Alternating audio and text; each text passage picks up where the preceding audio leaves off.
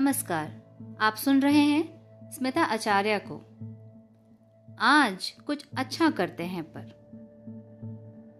आज मैं आप लोगों को भोपाल गैस ट्राजेडी पर श्री आशीष कोलाकर की लिखी लेखनी सुना रही हूँ। भोपाल गैस ट्राजेडी को आज सैतीस साल हो गए। इन सैतीस सालों में दुनिया पूरी तरह बदल गई है। लाखों गैस पीड़ितों को यह रात आज भी याद है, जिसने उनकी दुनिया पूरी तरह बदल दी। क्या हम सभी ने 20वीं सदी की भयावह औद्योगिक दुर्घटना को पूरी तरह भुला दिया है? गैस पीड़ित और उनकी पीड़ा आज किसे याद है?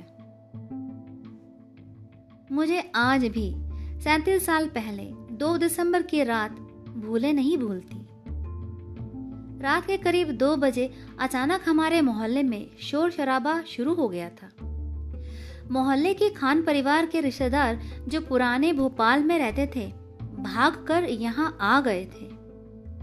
उनके अनुसार पुराने भोपाल के काफ़ी लोग गैस की चपेट में आ गए थे और गंभीर हालत में थे। विश्वास ही नहीं हो रहा था। कहाँ की गैस रिसी होगी? कोई कह रहा था, यूनियन कार्बाइड का टैंक फट गया है और गैस फैल गई है। मेरे पिताजी का ऑफ़िस पुराने भोपाल में ही था और उन्हें याद आया कि ऐसी ही दुर्घटना कुछ वर्ष पहले कार्बाइड फैक्ट्री में हुई थी और उसका काला धुआँ कई किलोमीटर तक दिखाई दिया था। उस मामले को फिर रफा दफ़ा कर दिया गया। लेकिन पुराने भोपाल के काफ़ी लोगों को कार्बाइड प्लांट और उसमें बनने वाली जहरीली गैस की जानकारी थी। उस रात, चौथे माले के मेरे घर पर स्थित गैलरी में आया तो अंधेरे में देखता हूँ कि हज़ारों लोगों की भीड़ भदभदा रोड पर बदहवास भाग रही थी। यह रोड शहर के बाहर जाती थी और पुराने भोपाल से कनेक्टेड थी। लोग भाग तो रहे थे लेकिन किसी को यह गुमान नहीं था कि हवा से कोई जीत सका है भला।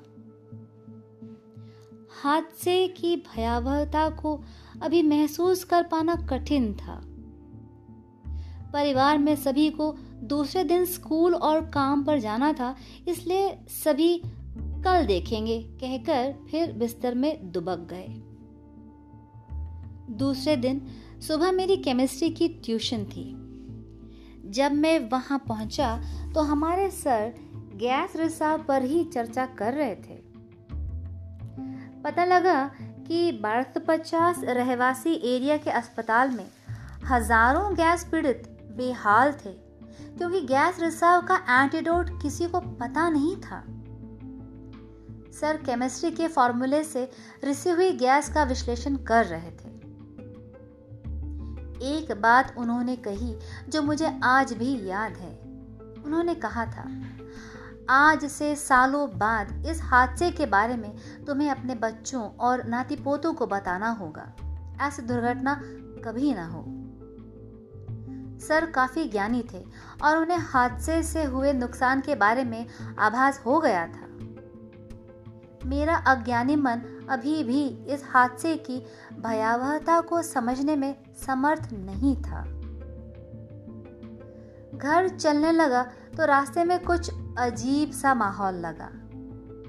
पूरा शहर एक तरह के सदमे में था। घर आया तो अखबारों में त्रासदी के बारे में बहुत कुछ लिखा हुआ था। अफवाहों का बाज़ार गर्म था। कुछ खबरें परत दर परत खुलती गईं। पता लगा कि भोपाल स्टेशन मास्टर ने अपनी सूझबूझ का परिचय देते हुए दिल्ली से आने वाली रेलगाड़ियों को कार्बाइड फैक्ट्री से काफ़ी पहले रोक दिया था।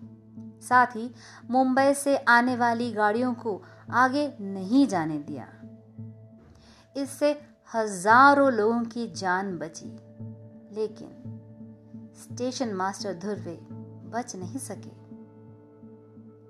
भोपाल स्टेशन पर आज भी उनका स्मारक है।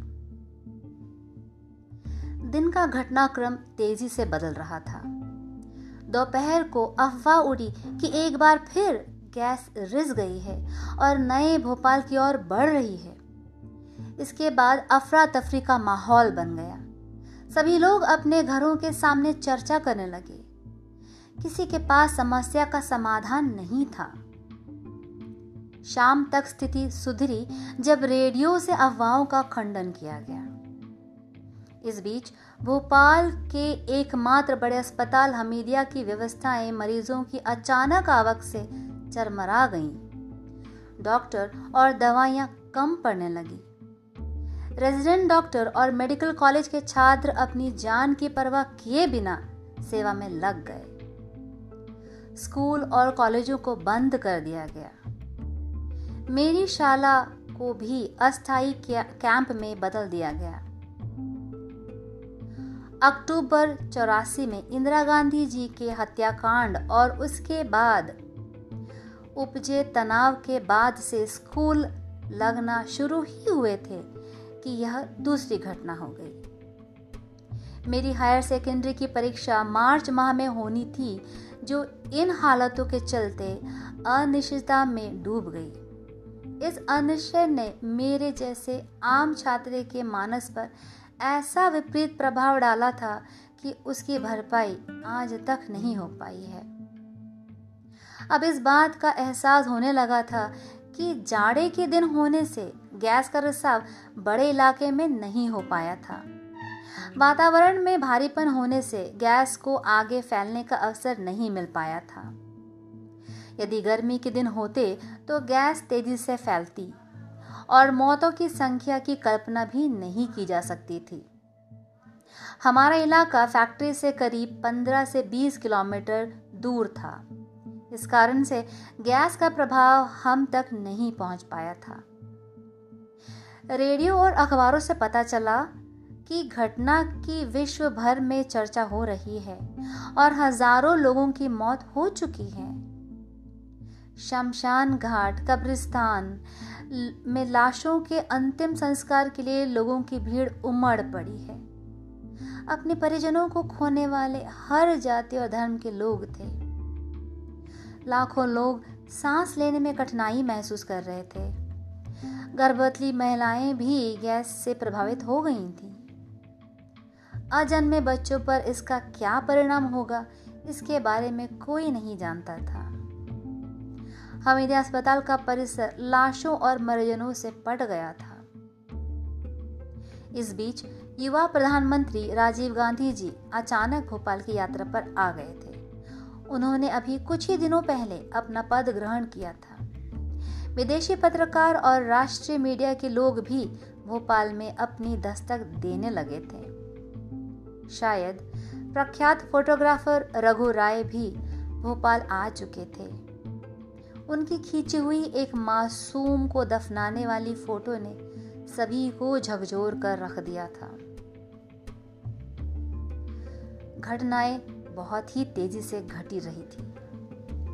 खबरों से पता लगा कि यूनियन कार्बाइड का करता धरता वॉरेन एंडरसन भी भोपाल आ चुका था। उसे तुरंत गिरफ़्तार कर लिया था। लेकिन जनता के आक्रोश को देखते हुए उसे तुरंत दिल्ली रवाना कर दिया गया और वहाँ से अमेरिका।